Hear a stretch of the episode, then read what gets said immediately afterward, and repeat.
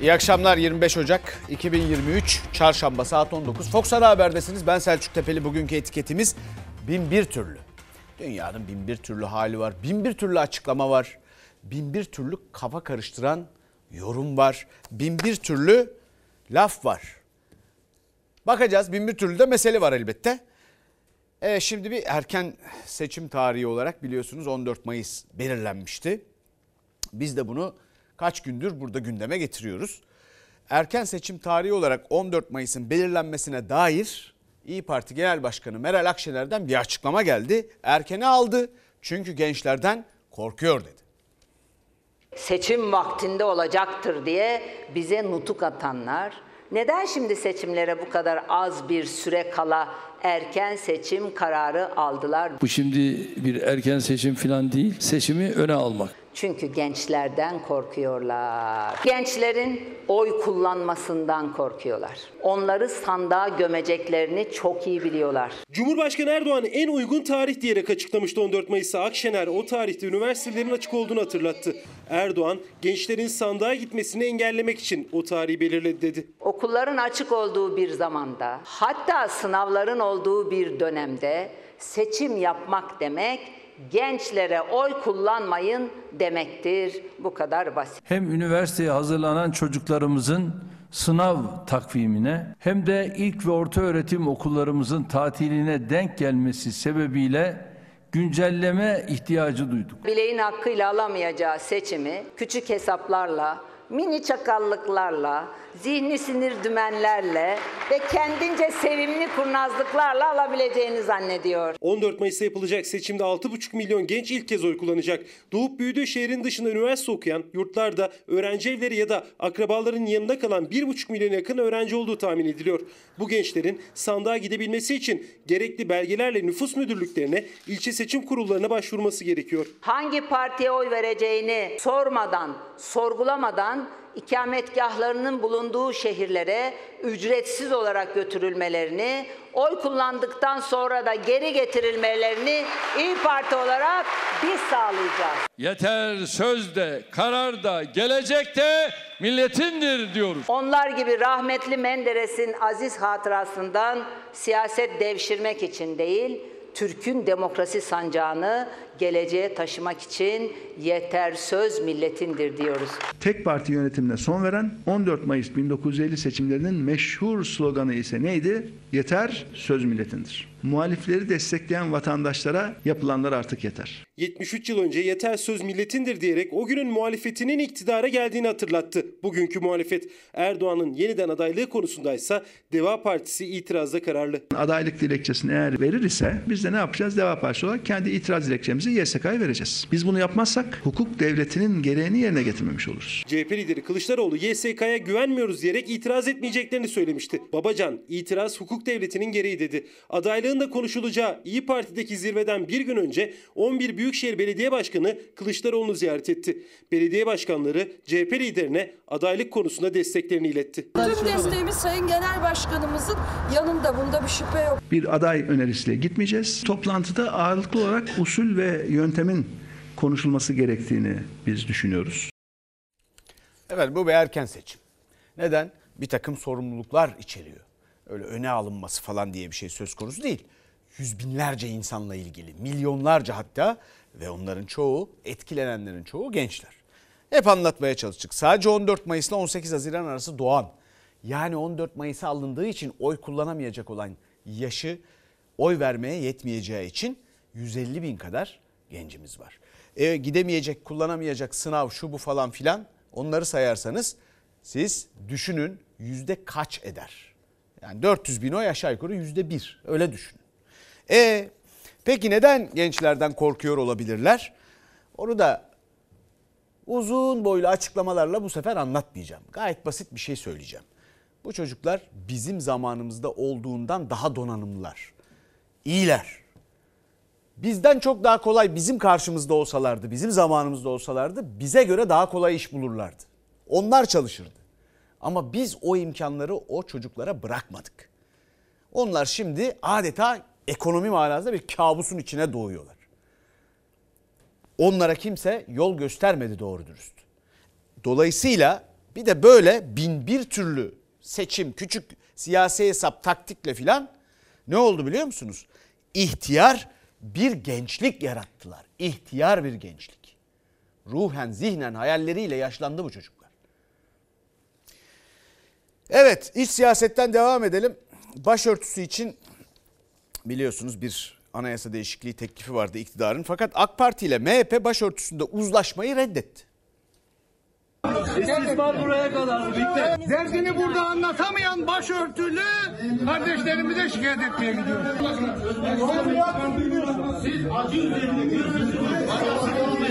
Yazıklar olsun. Bir el uzatıldı. 500'ün üzerinde milletvekilinin onay gerekecek bir eli geri çeviriyorsunuz ya. Böyle bir şey olamaz ya. İyi Parti ve CHP'nin başörtüsü düzenlemesi için uzlaşı arayışı verdiği önerge iktidardan döndü. İktidar anayasa teklifine değişikliğe izin vermedi, olduğu gibi komisyondan geçirdi. CHP ve İyi Parti uzatılan el geri çevrildi diyerek tepki gösterdi. Türkiye Büyük Millet Meclisi'nde en büyük mutabakatla bunu anayasal güvenceye alacak bir tarihsel fırsat bulunmuştu. Bu tarihsel fırsat Cumhur İttifakı'nın siyasi hırsına heba edilmiştir. Varsa bir projeniz bize gönderirsiniz. Ona göre üzerinde çalışırız, adımı da atarız. Bir hafta önce muhalefetin başörtüsü konusunda anayasa değişikliğini ortak mutabakatla yapalım önerisine kapıyı aralamıştı Erdoğan. CHP ve İyi Parti teklifteki dini inancı sebebiyle ibaresinin çıkarılmasını tüm kadınların başını örtme ya da örtmeme özgürlüğü şeklinde değiştirilmesini istedi. Bu mesele bir din tartışması değildir. Bu mesele bir hak tartışmasıdır. Dini inanç ifadesinin orada kalmasının bir anlamı olduğunu karar verdik.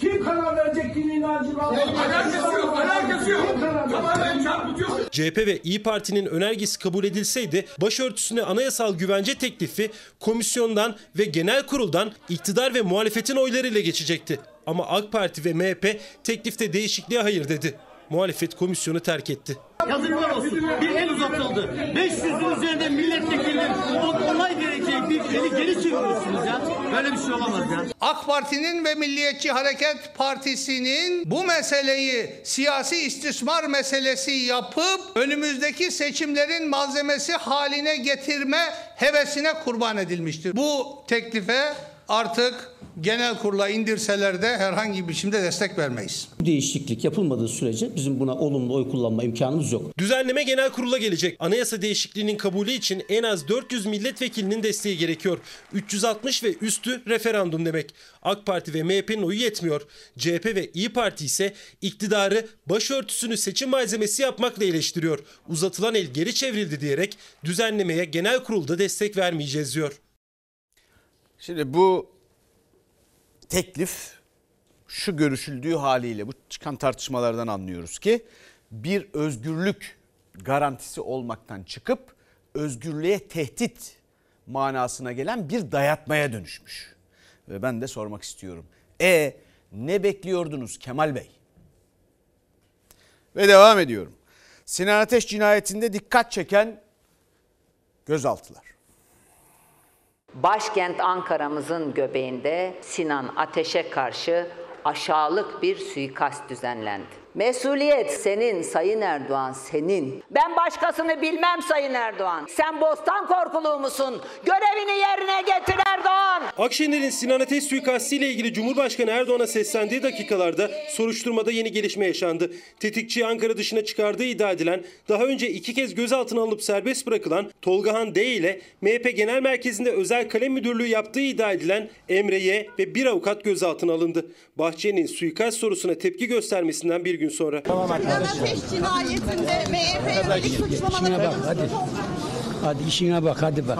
Sayın Bahçeli'nin bir ayağı siyasetin içinde, bir ayağı da her türlü yasa dışı örgüt, çete, mafya adına ne verirseniz verin yapıların içinde. Eski Ülke Ocakları Genel Başkanı Sinan Ateş suikasti soruşturmasında 15 kişi tutuklu. Tetikçi hala firari. Tetikçi Ankara dışına kaçırdığı iddia edilen Tolga Hande cinayetten bir gün sonra MHP Mersin Milletvekili Olcay Kılavuz'un evinde gözaltına alınmış, serbest bırakılmıştı. Soruşturmaya yeni başsavcı vekili atanması sonrası Tolga Hande'nin MHP Genel Başkan Yardımcılarından birinin özel kalem müdürüyle birlikte ifadesi alındı. Bu kez adli kontrol şartıyla serbest kaldılar. Yanında azmettiricileri barındırıyorsun. Teslim edeceksin. Kılıçdaroğlu gözün kesiyorsa buraya gel. Tek bir evladımı al da senin ciğerinin kaç okka ettiğini göreyim. Tek bir ülküdaşımı ezdirmeyeceğim. Türkeş'in devlete zarar vermesin diye uzakta tutuyorum dediği bazı isimleri Sayın Bahçeli'nin yanında görüyorum. MHP'yi arkada karanlık bir takım güçler yönetiyor. Alparslan Türkeş'in eşi Seval Türkeş'in Sinan Ateş cinayeti ve MHP yönelik bu sözleri dikkat çekici.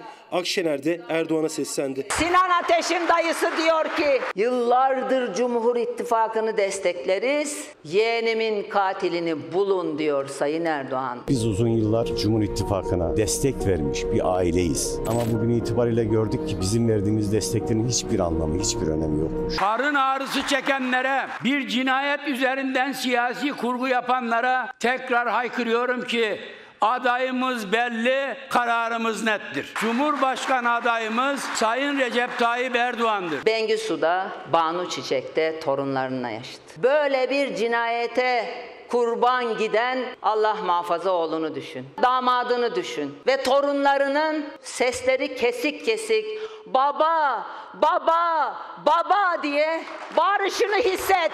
Hisset Sayın Erdoğan. Kapat gözlerini hisset. Bahçeli'nin MHP yönelik iddialara ilişkin cümlesini Cumhurbaşkanı'nın adaylığıyla bitirmesini muhalefet Erdoğan'a mesaj olarak nitelemişti. Cumhurbaşkanı Erdoğan suikaste ilişkin hiç konuşmadı ve soruşturma bir kez daha MHP Genel Merkezi'ne uzandı. MHP Genel Merkezi'nde özel kalem müdürü olarak görev yaptığı belirtilen Emre'ye tekrar gözaltına alındı. Daha önce iki kez serbest bırakılan Tolgahan D de üçüncü kez gözaltında.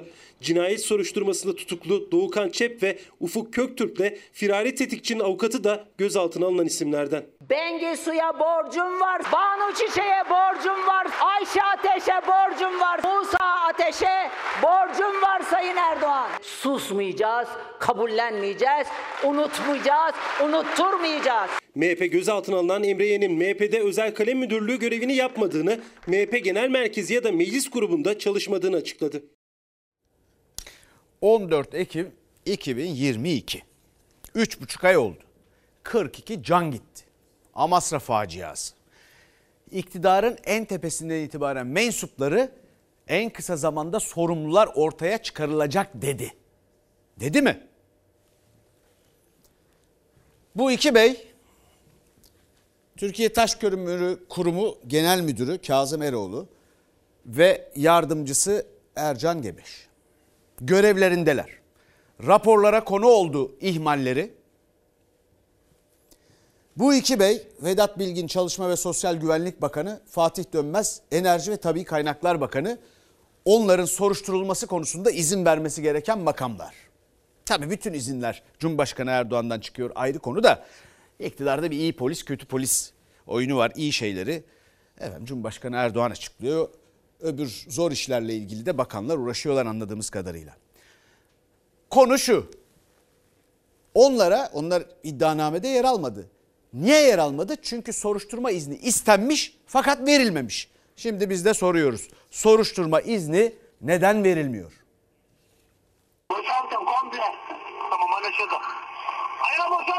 Facianın siyasi sorumluları TTK Genel Müdürlüğü'nün arkasına saklanıyor. Biliyorlar ki genel müdür soruşturulursa, yargılanırsa sıra kendilerine gelecek. Bu nedenle soruşturmayı Amasra sınırları içinde tutma çabasındalar. 42 madencinin hayatını kaybettiği Amasra'daki maden faciasının ardından TTK Genel Müdürü ve yardımcısı hala koltuğunda. Bilirkişi raporunda kusurlu bulunmalarına rağmen hazırlanan iddianamede şüpheliler arasında yer almamaları dikkat çekmişti. İki isim için de Enerji Bakanlığı'ndan soruşturma izni istendi. Türkiye Taş Kömürü Kurumu Genel Müdürü Kazım Eroğlu ve Genel Müdür Yardımcısı Ercan Gebeş için o izin henüz verilmedi. Dosya ayrıldı. Ön inceleme dahil en geç 30 gün içinde soruşturma izni verilip verilmeyeceğine karar verilecek. Bu soruşturma öldürme suçlaması ile değil görevi kötüye kullanma suçlaması ile e, yapılan bir kayıtla karşımıza çıktı. Suçlama görevi kötüye kullanma olduğu için kamu görevlilerinin soruşturulması için önce izin gerekiyor. 14 Ekim'deki maden faciasının ardından gözlerin çevrildiği TTK yöneticileriyle Çalışma ve Enerji Bakanlığı denetçilerinin dosyası o yüzden ayrıldı. Facianın üzerinden 3,5 ay geçti. Bilirkişi raporu ve iddianame ise günler önce hazırlandı. Enerji ve Çalışma Bakanlığı ise soruşturma izni için incelemelerine hala devam ediyor. CHP Zonguldak Milletvekili Deniz Yavuz Yılmaz'a göre iki bakanlık da hesap vermekten kaçıyor. Facianın yaşandığı kurumun bağlı olduğu Enerji Bakanı Fatih Dönmez Türkiye Büyük Millet Meclisi Araştırma Komisyonu'na gelmiyor. Cumhuriyet Halk Partisi milletvekilleri olarak Fatih Dönmez'in komisyona gelmesi ve görüşlerine başvurulup bilgi vermesi için 8 Aralık 2022 tarihinde resmi dilekçe verdik. Ancak 45 gündür Enerji Bakanı meclisteki komisyondan kaçıyor. TTK Genel Müdürü Kazım Eroğlu ve yardımcısı Ercan Gebeş için soruşturma izni beklenirken 8'i tutuklu 23 şüpheli hakkında hazırlanan iddianamede madenin 4 yöneticisi için 1062'şer yıla kadar hapis cezası istendi. Gaz değerlerindeki artışın göz ardı edildiği, fanın çalışmadığı ve tamirinin de yapılmadığı belirtildi. Tutuksuz yargılanacak isimler arasında ise iş güvenliği uzmanı da var. O da görevinin başında. Şu anda hala patlama, facia olduğunda Amasra müessesesinde iş güvenliği uzmanı olarak çalışan ve şüpheli durumunda olan iş güvenliği uzmanları hala Amasra müessesesinde çalışmakta. Bu da ciddi şüphe yaratmaktadır. Bu arada görevlerindeyken bu e, beyler yani hala hazırda görevlerindeler. Görevlerindeyken ne yapıyorlar? Bir takım raporlar hazırlıyorlar ve can vermiş, şehit olmuş garip maden işçilerine sorumluluk atıyorlar filan. Niye orada hala görevdeler 3,5 aydır ya? Şimdi demokrasi, bakın demokrasi can güvenliği demektir. Demokrasiyi çok soyut, entel dantel bir şey gibi anlattılar hep öyle değil. Siz görev verdiğiniz kimselerden yaptıkları yanlışın hesabını sormazsanız o yanlışlar derinleşerek ve yayılarak, genişleyerek devam eder. Bir gün hepimizi bulabilir. Bu insanlar canları pahasına çalışıyorlar. İhmallere bakın hala görevdeler. Ve oradan da işte yetkide bu tarafta onlar da onlara bir soruşturma izni falan verilmiyor, vermiyorlar. Hesap sorulmuyor. Gün gelir demokrasi verilmiş sadaka gibi olur. Verilmiş sadakamız varmış dersiniz hesap sorulursa. Karın doyurur. Bırakın karın doyurmayı. Türkiye karın doyulması üzerinden, açlık üzerinden siyaset yapılacak bir ülke değil. Türkiye'nin İtalya, Fransa ayarında zengin olması, bugünkünden dört kat daha zengin olması işten bile değil. Doğru dürüst siyasetçilerle ve demokrasiyle zengin eder demokrasi. Ama şu halimize bakın ki biz demokrasi hikayemizin 250 yıllık öyle o kadar sığ da değil. Fransızlarla falan da yarışır. Kimse de bakmıyor bunu anlamıyorum ben ya. 250 yıllık hikayemizi, bütün çabamızı 250 yılımızı, iki buçuk asrımızı böyle bugünkü bu tür davranışlarla israf ediyoruz. Canlarımız gidiyor. Efendim şimdi gidelim. Demokrasi ve ifade özgürlüğünü yanlış anlamış. Ee, bunu nasıl söyleyeyim? Sonra söyleyeyim. Ee, İsveç yaptıkları edepsiz efendim ahmakça artık neyse ifade özgürlüğü tarifiyle biliyorsunuz bir rezalete sahne oldu. Şimdi İsveç yargıya taşınıyor. İnsan Hakları Mahkemesi'ne kadar da yolu var.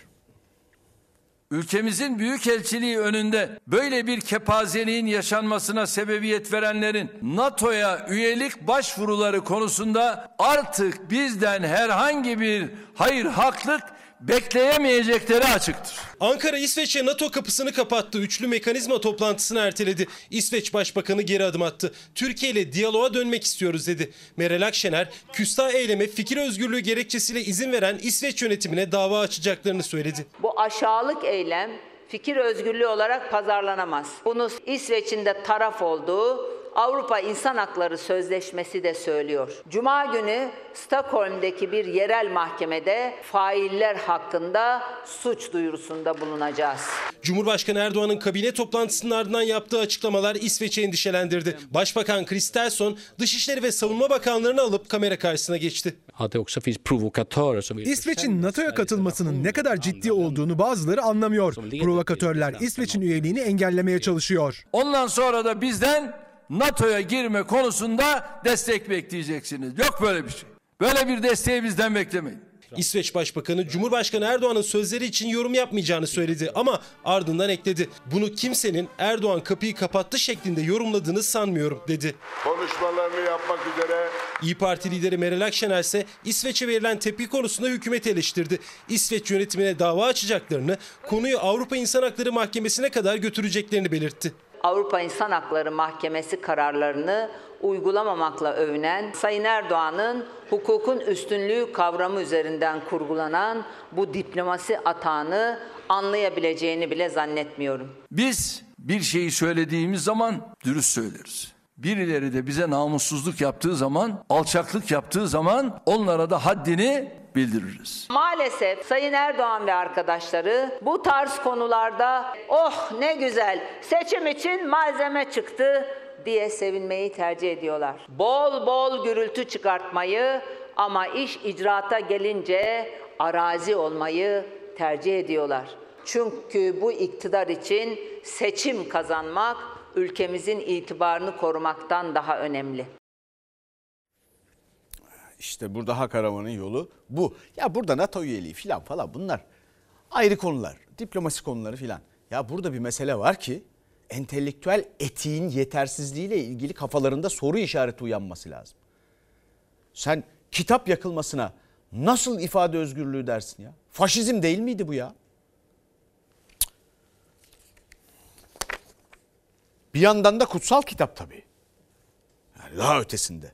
Efendim siyaset bloğunu, diplomasi bloğunu bir kenara bırakalım şimdi ekonomiye geçelim.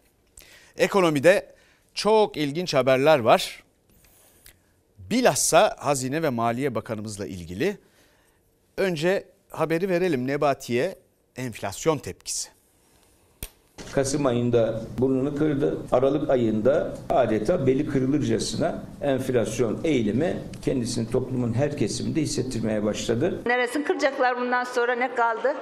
Boynunu mu kesecek? He. Bıçak mı kullanacak balta mı? Seri katile döndüler. Enflasyon konusunda yanlış anlaşılmasın. Hazine ve Maliye Bakanı Nurettin Nebati'nin enflasyon açıklamalarına Akşener'in tepkisi. Nebati yeni günde de AK Parti milletvekillerine ekonomi sunumu yaptı. Enflasyonu bilerek bir anda indirmiyoruz dedi. Ani yapmıyoruz bilerek. Fiyat istikrarını yavaş yavaş sağlamış olacağız. Dünyanın en şeffaf verileri bizim ülkede. Şu anda verilerimiz en iyi seviyede rüzgar arkamızda. Palavranın bini bir para. Fazla ve büyük konuşmayın. Çok tumturaklı kelimeler seçmeyin Sayın Bakan. Rahata da fazla alışmayın. Hatta patronunuza da fazla güvenmeyin. Türk lirası ne kadar çok değerli olursa sanayiyi yavaşlatır, durdurur.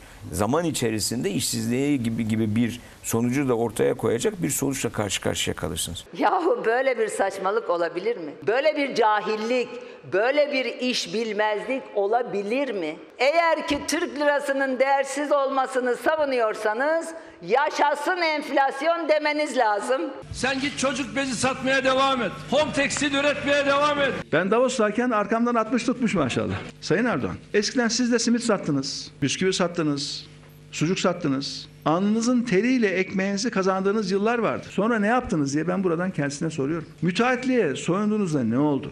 Kendinizi ekonomist sandığınızda ne oldu? Deva Partisi lideri Babacan da Cumhurbaşkanı Erdoğan'ın kendisine yönelik sözlerine yanıt verdi rakamlarla. Bir dönem bunları adam yerine koyup görev vermiş olmamızdır. Milletimizden de helallik diliyoruz. Milli geliri 3600 dolardan almışız. 9700 dolara çıkartmışız. 2022'de geldiğimiz nokta 5800 dolar. 9700 dolara milli geliri çıkarttık diye mi acaba özür diliyor? İktidarın ekonomiye dair cümleleri ve muhalefet cephesinden gelen tepkiler.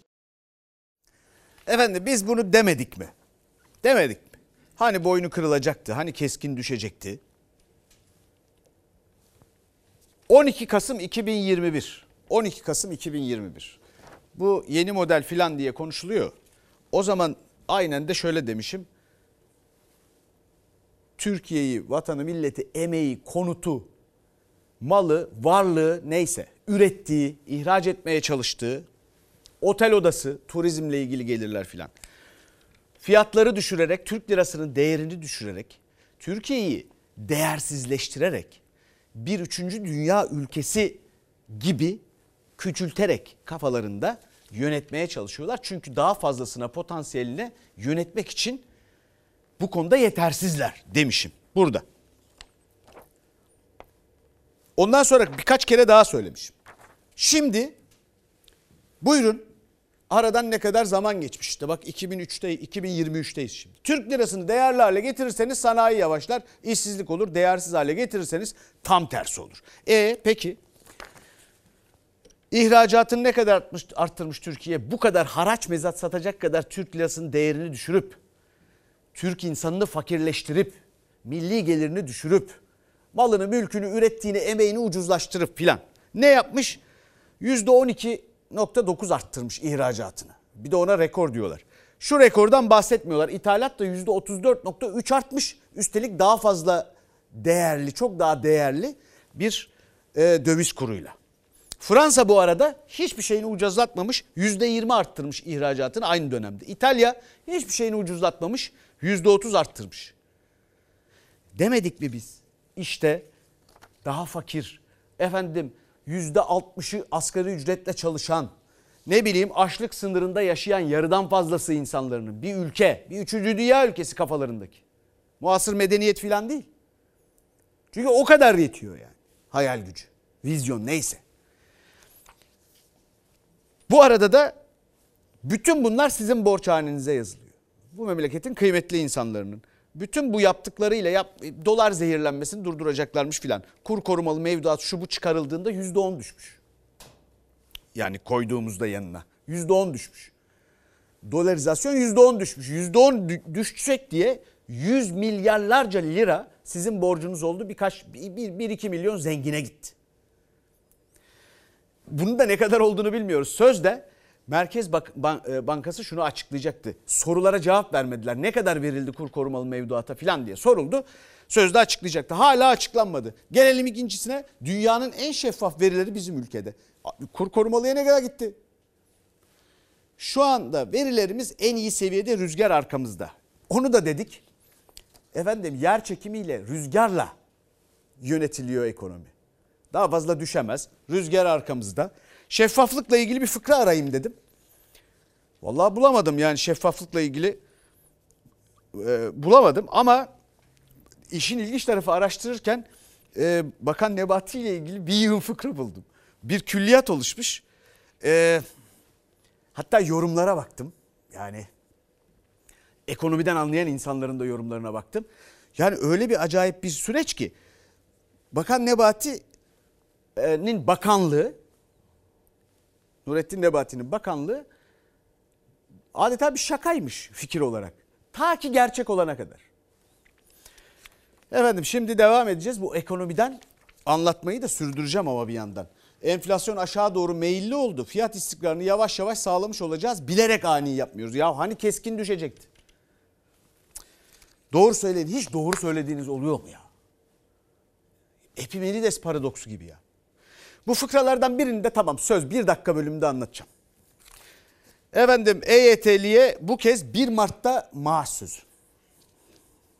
Kanun teklifinin verilmesine çok bir zaman kalmadı. Evet. En çok merak edilen konu EYT. Mart'ı geçer mi? Bir tarih vermek doğru değil. Mardin birinde EYT'lilerin ilk maaşlarını alabilecekleri düzenleme meclisten inşallah çıkacak diye düşünüyorum. Hedefimiz Mart ayında ilk maaşlarını almalarını sağlamak. Hedefimiz bu ama tabii Türkiye gündemi meclis hani derler ya dünyanın bin türlü hali var. Birer gün arayla üç farklı açıklama. AK Parti Grup Başkan Vekili Yılmaz Tunç EYT için tarih istemeyin dedi. Çalışma Bakanı EYT'lilerin 1 Mart'ta maaşlarını alacaklarını söyledi. AK Parti Grup Başkan Vekili Özlem Zenginse hedef Mart ama dünyanın bin türlü hali var diyerek temkinli konuşurken düzenleme üzerindeki çalışma tamamlandı. Kanun teklifi AK Partili vekillerin imzasına açıldı. Emeklilikte yaşa takılanlarla alay etmeyi bırakın artık. Ya sen dedin Erdoğan Temmuz ayında dedin. Ne dedin? 1 Ekim'de meclis açılınca bunu halledeceğiz. 2023'e masamızdan bunu kaldırarak inşallah girmiş olacağız. Olay bu. Ekim, Kasım, Aralık, Ocak bitti. 4 ay geçti Erdoğan 4 ay. Son derece teknik,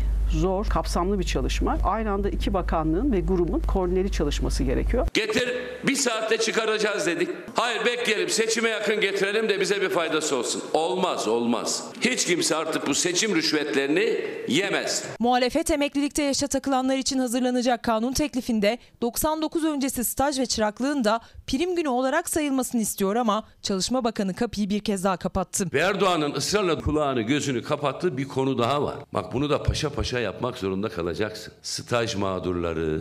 Boşlanalım diyorlar. Olmaz. Sizin patronunuz kim? İşvereniniz kim? Bir iş yerinde staj yapanlar o iş yerinde çalışma ilişkisi kurmuyorlar. Dolayısıyla işveren onlar için prim ödemiyor. Yani onlar için geçerli olan bir durum değil. EYT düzenlemesinde AK Parti'nin de çalışması bitti. Vekillerin imzalarının ardından kanun teklifinin bu hafta içinde meclis başkanlığına sunulması bekleniyor. Efendim siz yine de dikkatli olun. Aman çok da umutlanmayın. Karaman'ın koyunu sonra çıkar oyunu kaçıncı kez anlatıyoruz, veriyoruz haberleri. Ee, şimdi öğretmenlerimize geçelim. Bir ücretli öğretmen meselesi var Türkiye eğitiminin. Türkiye eğitimde çok sorun var da eğitim öğretimde. Bu öğretmenlerimizin ne maaşı var ne tatili var.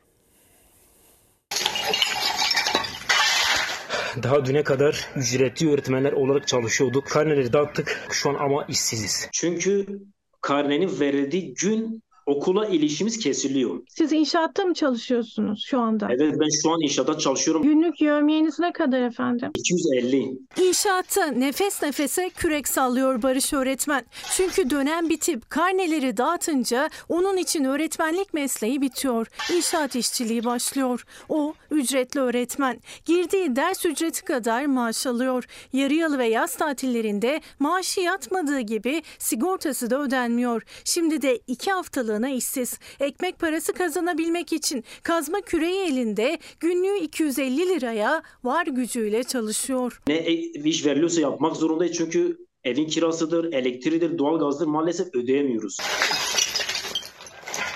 Ağustos'un 2004 yılında Çanakkale Gelibolu'da bir köyde şehit oldu. Aracın altında kaldı, şehit oldu. Abisi 2004'te vatani görevini yaparken trafik kazasında şehit düştü.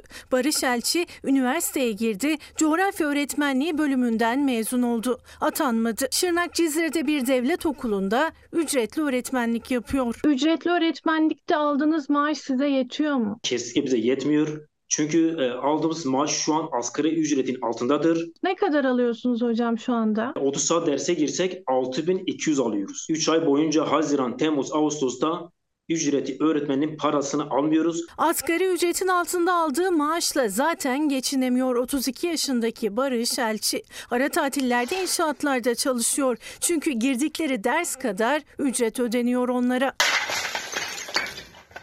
İnşaatta çalışan var, marketlerde çalışan var, garajlarda çalışanlar var. Bunun elektriği var, suyu var, doğalgazı var. Ailemize destek çıkıyoruz. Ek iş yapan binlerce öğretmen gibi o da evine ekmek götürebilmenin çabası içinde. 80 bin ücretli öğretmen var. 400 bine yakın atama bekleyen öğretmenle birlikte sayıları 500 bine yaklaşıyor. Kadrolu öğretmenlerin de geçim sıkıntısı var ama ücretli öğretmenler en azından iş güvenceleri olsun istiyor. Barış Elçi'nin de tek dileği çok sevdiği öğrencileriyle atanmış olarak sınıfta buluşabilmek. Atandıktan sonra Allah'ın izniyle neresi olursa olsun yani bunun artık bunun şurası burası kalmadı. Öğretmen her yerde öğretmendir. Bunun köyüdür, ilidir, ilçesi hiç fark etmiyor. Neresi olursa olsun biz çalışmak zorundayız. Efendim şimdi bir dayanışma örneği göreceğiz. İlginç bir şey. Bunlara da ihtiyaç oluyor memlekette. Benim hikayemde üniversite öğrencilerinin karnını doyurabilmesi için. Yani daha bizim olayımız terminallerde başlıyor. Biletler çok pahalı. Geliyoruz buraya. E, yurt ücretidir, geçim sıkıntısıdır.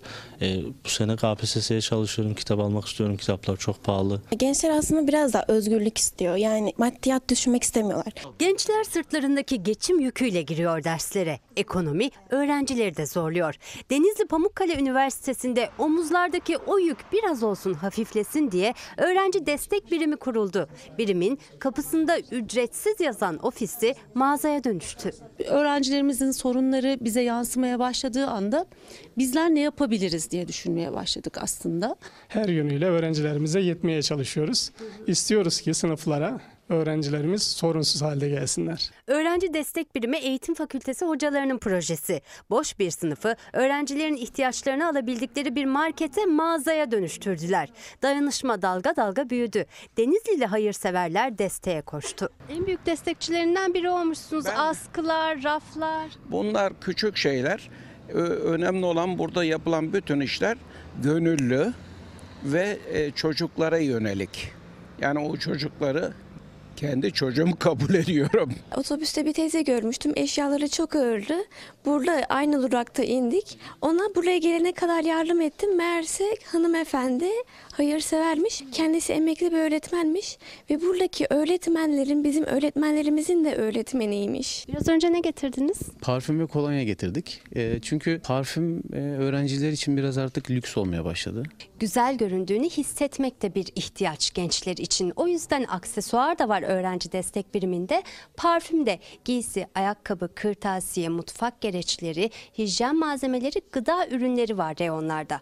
Gıda ürünleri aynı zamanda hayırseverler tarafından kolilerle de getiriliyor ve o koliler ihtiyacı olan öğrencilerin evlerine de ulaştırılıyor. Mümkün değil böyle buradaki aldığımız erza toplu aldığımız zaman yani bize iki koli şeklinde veriyorlar. İki kolinin fiyatı hesapladığımız zaman iki buçuk üç bin lirayı buluyor yani. Sadece bir mağazadan ibaret değil destek birimi. Konu ne olursa olsun kendini kötü hisseden her öğrenciye hocaların kapısı açık. Hocalar her daim odasına bekler. Yani özel aile konusu da konuşulabilir. Kendi psikolojik konularında konuşabilir. Özellikle bayramlarda ve sömestr tatillerinde e, otobüs biletlerindeki korkunç artıştan öğrencilerimizin evlerine gidemediklerini fark ettik. Bazen niye gidemiyorsunuz diyoruz. Hoca kıvırıyor. İşte hocam gitmek istemiyorum şu budur deniyor. Otobüs bileti ihtiyaçlarını e, karşılamak e, bizim için şu an en temel ihtiyaçlarımızdan bir tanesi. Tüm birimlerimizde, fakültelerimizde öğrenci destek birimleri kurmaya karar verdik. Amacımız öğrencilerin rahat edebilmesi. Öğrencilerin hayatına dokunan projenin Türkiye genelinde yaygınlaşması üniversite yönetiminin en büyük dileği. Burası bir iyi uygulama örneği olarak halka halka e, yayılarak genişlemesini canı gönülden isteriz. Efendim dışarıda pahalılık azaldı mı azalmadı mı? Siz her gün yaşıyorsunuz görüyorsunuz. Dolayısıyla sizden iyi kim bilecek? Burada bizim bir şey söylememize gerek yok. Siz bakın. Veya faizler düştü sözde ya düştü mü düşmedi bir bankaya girin sorun mesela bir kredi isteyin. Gıdada kuraklık tehdidi gıda fiyatlarını nasıl etkileyecek bir hesap yapılması lazım. Yapan var mı? Gıdada kuraklık tehdidi var ama bakan farkında değil. Türkiye genelinde biz bu kuraklık sürecini yaşıyoruz. Türkiye'nin sorunu kuraklık. Hububatta %40, %50 bir rekolte kaybı bekliyorum. Biz bu yıl mesela kurak geçecek diye endişe ediyoruz. Ama bizim şu an mevcut olan sularımız tabii ki biz sadece depolanan sulara bakmayacağız. Yerin altındaki kuyulardan da yeraltı sularını çekiyoruz. Yeraltı sularını da dikkate aldığımızda suyla ilgili bir problemimiz yok. Kuraklık gıdayı tehdit ederken çiftçilerden, ziraat odalarından uyarılar yükselirken Tarım Bakanı Vahit Kirişçi problemimiz yok dedi. Üreticiye göre ise başta sulama özellikle yaz aylarında problem çok daha büyük olacak. Barajlar dolmaz ve yazın sulama imkanlarımız kısıtlanırsa tabii ki hem verimde hem Türkiye'nin hububat, stratejik ürünler olan soya, mısır, pamuk gibi ürünlerin yanında meyve sebzede de verimlerde azalma olacağını bekliyoruz. Bu seneye bakarak çok güzeldi. Bu sene yok. Biz korkuyoruz kuraklıktan. İstanbul'da da Türkiye'nin genelinde de kuraklık hakim. Bir yıl önce karla kaplı olan İstanbul'da Ocak ayının 25'inde güneşliydi hava. Barajlardaki doluluk oranı ise %29,65'e geriledi. Bir yıl önce aynı tarihte %54,47 idi. Artık Ocak ayının sonundayız. Geçen sene tam bugün yurdun genelinde kar ya da yağmur yağışı vardı. İstanbul'da kar yağışı altındaydı. Öyle ki kar yağışı o kadar fazlaydı ki kuryelerin çalışması yasaklanmıştı. Aradan bir yıl geçti. Bugünse ne kar var ne yağmur var.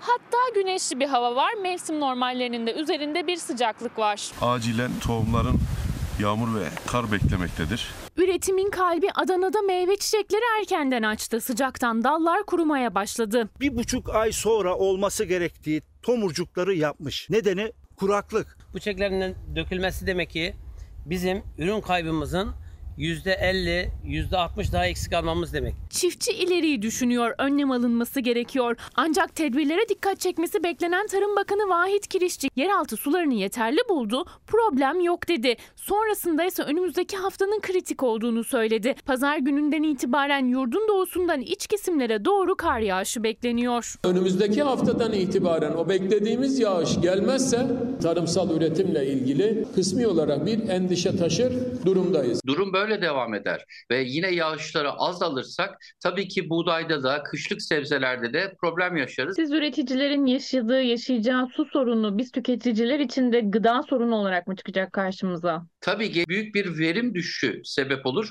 Bu da tüketiciye gıda enflasyonu olarak e, sirayet eder. bin bir türlü çare üretilebilecekken, durum kontrol altında olması gerekirken bir hükümetin görevi, bir bakanlığın görevi buyken söylenen şey şu. Yeraltı sularını çekiyoruz. Bravo. Geleceğe hiçbir şey bırakmayın. Zaten o yeraltı suları kalmadığından dolayı Konya'da ne felaket yaşandığını kimse bilmiyor, bakmıyor galiba öyle mi? Efendim şimdi bir vakıfla ilgili bir haber var. 2 milyon lira hazineye devrildi bir vakfın parası. İlk gün 25 porsiyon yeniyor. Böyle 100 porsiyon yeniyor 4 gün boyunca tamam mı? Bizim düzenlediğimiz bir yardım kampanyası yok. Biz bağış kabul ediyoruz. Vakıflar bağış kabul ederler. Böyle hareket etmeye başlarsak biz çocuğumuza verdiğimiz harçlığı da izne tabi tutmak zorunda kalacağız. Hemen önde Müjde Nesin Lisesi kuruluyor diye bir mektup başlığı görüyorsunuz. Yaş kemale erdi. Bu mu- muhtemelen benim son projem olacak diye Ali Nesin'in e, sözleriyle. Yazar Aziz Nesin'in oğlu Ali Nesin'in internet sitesine koyduğu bu mektubun ardından yeni lise kurulabilsin diye Nesin Vakfı'na bağışta bulundu yardımseverler. Ancak makbuzlarda bağış değil, yardımın amacı yazıldığı için izinsiz kampanya olarak değerlendirildi. Nesin Vakfı'nın yaklaşık 2 milyon lirasına el konuldu. Para hazineye aktarıldı. hepsine birden çoluk çocuk var demeden, burada insanlar yaşıyorlar demeden hepsine birden bloke konuluyor. Bu insafsızca bir şey. Yani kabul edilemez bir şey. Eğitim olanağından yoksun çocuklar için kuruldu Nesin Vakfı. İzmir Şirince'deki matematik köyüyle dünyaya örnek oldu. Matematikçi Ali Nesin'in bir hayali de Nesin Lisesi'ni kurmaktı. Bunun için bir mektup yayımladı. Vakfa bağış yağdı. Zaten bağış toplanması yasak da değildi ama çoğu yardımsever lise projesi için diye not düştü. İstanbul Çatalca Kaymakamlığı izinsiz kampanya gerekçesiyle inceleme başlattı. 2 milyon liraya el konuldu. Biz kendi internet sitemizde projemizi anlatıyoruz. Orada bir yardım kampanyasına işaret edecek herhangi bir ibare yok ki. E, diyoruz ki Türkiye'nin çehresini değiştirecek e, dünya çapında bir lise açma hayalimiz var diyoruz. Vakfın yanındaki bu arazinin satın alınması Aziz Nesin'in ölmeden önceki vasiyetiydi. 2017 yılında alma imkanı doğdu ama bu araziye de yardım kampanyası yoluyla para toplandığı gerekçesiyle şerh koyuldu. Bu bitişimizdeki haznesinin de ta 80'lerden bu yana bize almak istediği bir araziydi bu. Arazinin hemen yanındaki arazi ve içindeki villanın ikizini ise 2020 yılında İsmail Ağa cemaati satın aldı. Bütün bu gelişmeler de cemaatin komşuluğuyla başladı. Nesim Vakfı arazilerindeki şerhin kaldırılması ve 2 milyon liranın iadesi için dava açtı. Toplanan bağışlarla Türkiye'nin dört bir yanındaki ihtiyaç sahibi ailelerin çocuklarının eğitimini sağlayan vakıf uğradıkları haksızlığın giderilmesini bekliyor. Diğer bütün hesaplarımız açık vaziyette gönül rahatlığıyla bağışlarını yapabilirler. Bu hazineye aktarılan paranın da iadesini istiyoruz. Bak bak bir de tarikat kuşatması iddiası var. Efendim şimdi polis şiddetine bir inceleme haberimiz var. Ona bakalım.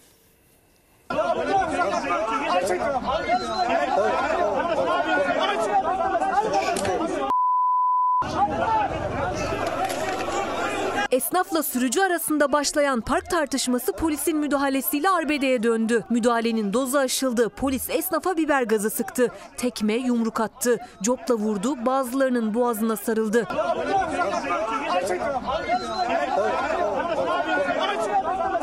Babam 84 yaşında polisler babamı Vurdular.